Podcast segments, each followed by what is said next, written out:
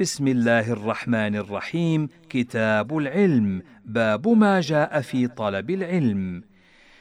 حدثني عن مالك أنه بلغه أن لقمان الحكيم أوصى ابنه فقال يا بني جالس العلماء وزاحمهم بركبتيك فإن الله يحيي القلوب بنور الحكمة كما يحيي الله الأرض الميتة بوابل السماء.